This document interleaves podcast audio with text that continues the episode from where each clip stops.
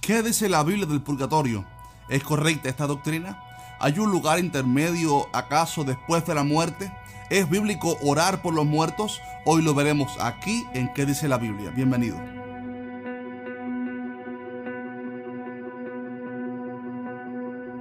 Tanto católicos como cristianos protestantes estamos de acuerdo en que la Biblia es la palabra de Dios. Ahí nos enseña que la salvación es por gracia y que nadie puede salvarse por sus obras o por cuán buena persona era. Cuando reconocemos que Jesús es el Hijo de Dios, que murió por nuestros pecados y resucitó, y lo aceptamos en nuestros corazones, automáticamente nacemos de nuevo y tenemos acceso a la vida eterna. Sin embargo, hay una doctrina católica que radicalmente contradice totalmente la base y fundamento del Evangelio. Me refiero a la enseñanza del purgatorio. Y si eres católico, muy posiblemente has oído hablar acerca de esto, por lo que quiero pedirte que por favor me prestes cinco minutos de tu valioso tiempo, porque estás a punto de aprender una gran verdad bíblica que estoy seguro que abrirá tus ojos espirituales. La Iglesia Católica enseña en el Catecismo número 1030 o 1030 de la siguiente manera. Los que mueren en la gracia y en la amistad de Dios, pero imperfectamente purificados, aunque están seguros de su eterna salvación, sufren después de su muerte una purificación. Oiga esto, a fin de obtener la santidad necesaria para entrar en la alegría del cielo. Esta es la base doctrinal para esa enseñanza católica.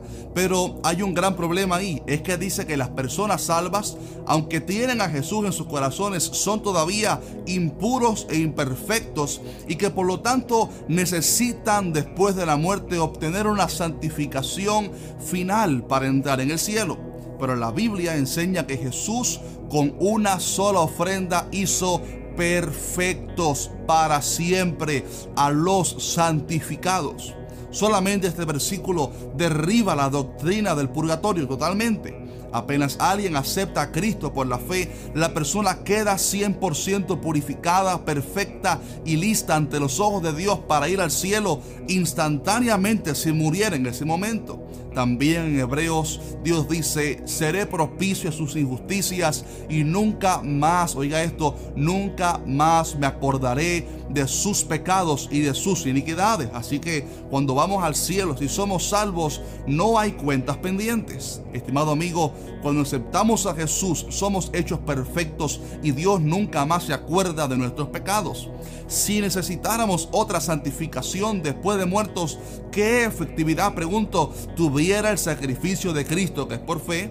El purgatorio es, según el catolicismo, una especie de expiación final, la cual para que avance rápido el proceso, alguien en la tierra tiene que aportar para acelerar el proceso de que el difunto llegue al cielo. Pero eso va en contra de la Biblia, pues el sacrificio de Jesús es suficiente para garantizarnos la vida eterna y no tener que morir preocupados de que algún familiar tenga la amabilidad de interceder o ir a misa por uno.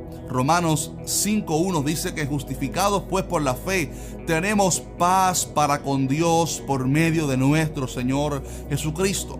Este versículo nos enseña que apenas creemos por la fe, tenemos automáticamente paz para con Dios. Nuestras cuentas, nuestras deudas, todas han sido borradas y perdonadas. Y cuando fallemos y pequemos contra el Señor, tal vez un año, dos años, un día después de haber ah, recibido a Cristo, tenemos la confianza de pedirle perdón y su sangre nos purifica nuevamente por completo. Por lo tanto, podemos decir que es totalmente antibíblico que haya un lugar intermedio llamado purgatorio. Una vez la persona muere, nada más pueden hacer los familiares aquí en la tierra para cambiar o alterar su destino eterno. La Biblia dice que está establecido para los hombres que mueran una sola vez y después de esto el purgatorio. No, dice después de esto el juicio. También Pablo decía que él prefería morir y estar ausente del cuerpo para estar con Cristo. Por lo tanto, la Biblia nos enseña que cuando un cristiano muere, automáticamente va al cielo a estar en la presencia del Señor y no a un purgatorio.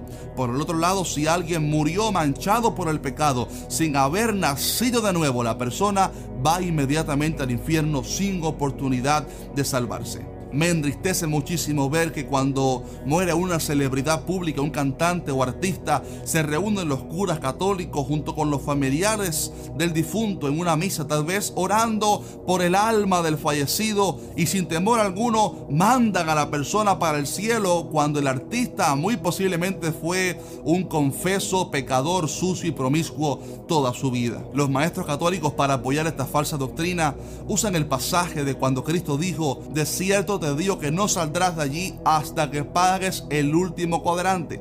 Y esa frase del pasaje los católicos la usan para para aprobar supuestamente un tal purgatorio, pero en este pasaje Jesús simplemente estaba usando lo que sucedía comúnmente en la ley de Israel cuando alguien era llevado preso para hablar de la importancia de no deberle nada a Dios, pero este versículo es ineficaz para comprobar la doctrina del purgatorio. Cuando aceptamos a Jesús, no nos vamos a la eternidad con deuda alguna. Repito, nos vamos a la eternidad sin deudas por la cual pagar, ya que Jesús llevó sobre él toda nuestra culpa y toda nuestra deuda.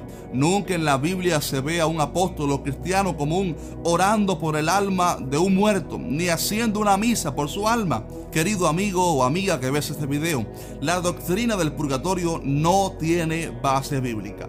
El catolicismo tristemente solo tomó dos o tres versículos y algún pasaje de los libros apócrifos en los que hay doctrinas que van en contra del mensaje universal y central de la Biblia, manifestando así que no fueron inspirados por Dios porque la Biblia no se contradice y ellos usan esto para crear una enseñanza tan falsa y peligrosa como esta el supuesto purgatorio contradice y anula totalmente el sacrificio de Cristo y es tan peligroso que millones de personas viven sus vidas lejos de Dios con la excusa de que un día se bautizaron cuando eran bebés en la iglesia católica y de que al morir sus familiares les sacarán del purgatorio. Amigo católico, por favor, no bases tu fe en el catecismo de la Iglesia Católica. Mejor lee la Biblia diariamente porque ella sí es la verdad absoluta. La única oportunidad para ser salvo es aquí en la tierra, es ahora, es personal y es a través de la fe. Una vez tú partas hacia la eternidad, nada pueden hacer los vivos en la tierra por tu alma. Tú tienes la oportunidad de salvarte ahora que estás vivo. La Biblia dice que entre tanto que se dice hoy, no endurezcamos el corazón al escuchar su voz.